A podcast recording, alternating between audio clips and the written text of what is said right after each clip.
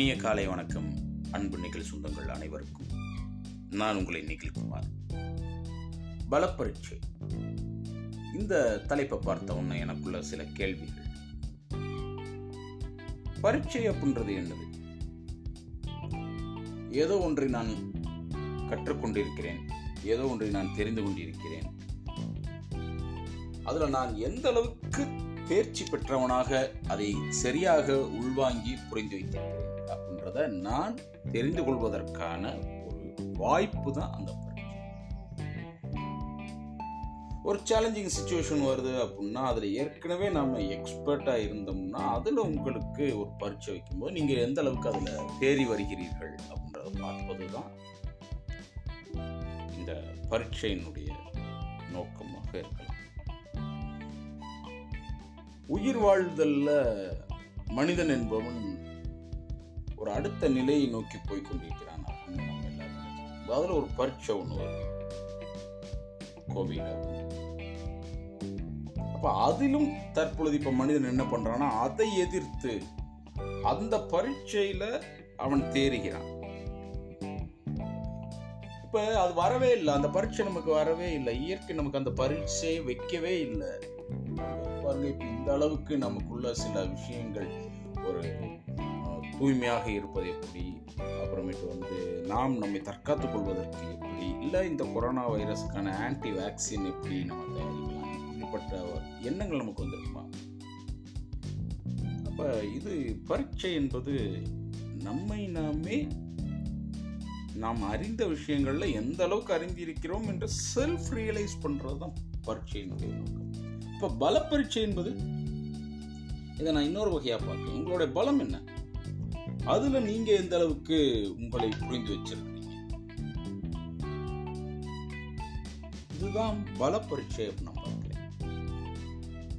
ஒரு தற்காப்பு கலை மாஸ்டர் ஒருத்தர்கிட்ட ஒரு பையன் வரான் வந்து மாஸ்டர் நான் இந்த மாதிரி உங்கள்கிட்ட தற்காப்பு கலை கற்றுக்கணும் எல்லாரும் சிரிக்கிறாங்க அங்கே இருக்கிறவங்க என்ன காரணம் சொல்லி பார்த்தீங்கன்னா அந்த பையனுக்கு ஒரு கை இல்லை. அவனுடைய வலது கை இல்லை. ஆனால் இந்த மாஸ்டர் மட்டும் என்ன பண்ணுறாரு நான் உனக்கு அந்த தற்காப்பு கலையை சொல்லித்தரேன் சொல்லிட்டு அந்த பையனை தன்னுடைய மாணவனாக ஏற்றுக்கொண்டு அவனுக்கு ஒரு ஒரு ஒரே ஒரு கலையை மட்டும் சொல்லித்தராரு. தற்காப்பு கலைகளில் பல விதங்கள் இருக்கும் இல்லையா? அதில் ஒன்றே ஒன்றை மட்டும்தான் அவனுக்கு சொல்லித்தராரு. எப்பயுமே அதை மட்டுமே நீ கற்றுக்க கற்றுக்க கற்றுக்க கற்றுக்கன்னு சொல்லிகிட்டே இருக்கிற அதில் ப மட்டுமே அவனை வந்து ப்ராக்டிஸ் பண்ண வைக்கிறார். பயிற்சி அந்த பையனுக்கே ஒரு சமயத்தை தோணுது. உண்மையிலேயே நம்ம வந்து எலிஜிபிள் தானே? மாஸ்டரில் நம்மளை ஏமாத்துறாரா? அப்படின்ற லெவலுக்கு அமைக்கிட்டான் ஒரு சமயத்தில் ஒரு போட்டி ஒன்று வருது. அந்த போட்டியில் கலந்து கொள்ளக்கூடிய அந்த அதர் பக்கத்தில் இருக்கக்கூடிய அந்த வந்து எப்பயுமே அந்த போட்டியில் இதுவரைக்கும் அந்த தற்காப்பு கலையில் வெற்றி வாகை சூடிக்கொண்டிருக்கக்கூடிய ஒரு நபர். அவனை எதிர்த்து யாருமே போட்டியிட மாட்டேன்றாங்க. அந்த தருணத்தில் இந்த மாஸ்டர் என்ன பண்ணுறாரு இந்த மாணவனை அந்த போட்டியில் கலந்துக்க சொல்கிறார் இவனுக்கே டவுட் ஆயிடுச்சு மாஸ்டர் எனக்கு ஒன்றுமே தெரியாது. ஒரே ஒன்று தான் தெரியும். பரவாயில்ல நீ கலந்துக்க. மாஸ்டர் சொன்னதுனால அவனும் போய் கலந்துக்கிறான். ஆரம்பத்தில் கொஞ்சம் தடுமாறினாலும் பின்னாடி பார்த்தீங்கன்னா இந்த ஒரு கை இழந்த மாணவன் தான் அந்த போட்டியிலே ஜெயிக்கிறான். எல்லாருக்கும் ஆச்சரியம். எப்படி முடிஞ்சது எப்படி முடிஞ்சது அதே ஆச்சரியம் இந்த பையனுக்கே இந்த மாணவனுக்கே. என்னால எப்படி முடிஞ்சது அவ்வளோ பெரிய ஆள் நான் எப்படி ஜெயிச்சேன்? மாஸ்டர்கிட்ட வந்து கேட்குறான் மாஸ்டர் நான் எப்படி ஜெயிச்சேன்? எனக்கே நம்ப முடியல.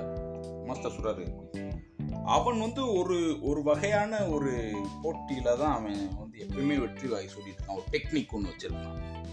அந்த டெக்னிக்கு என்ன பண்ணணும்னா எதிராளியினுடைய வலது கையை பிடிச்சு தான் அவன் அந்த டெக்னிக்கை பயன்படுத்த முடியும். உனக்கு வலது கை இல்லை அதுதான் உன்னுடைய பலம். உன்னிட்ட வலது கை இல்லை இல்லையா அதுதான் உன்னுடைய பலம். உன்னுடைய எது பலவீனம் நீ நினைத்து கொண்டிருந்தியோ எல்லாரும் நினைச்சுக்கிட்டு இருந்தாலோ அதுதான் உனக்கான பலமாக இப்ப மாறி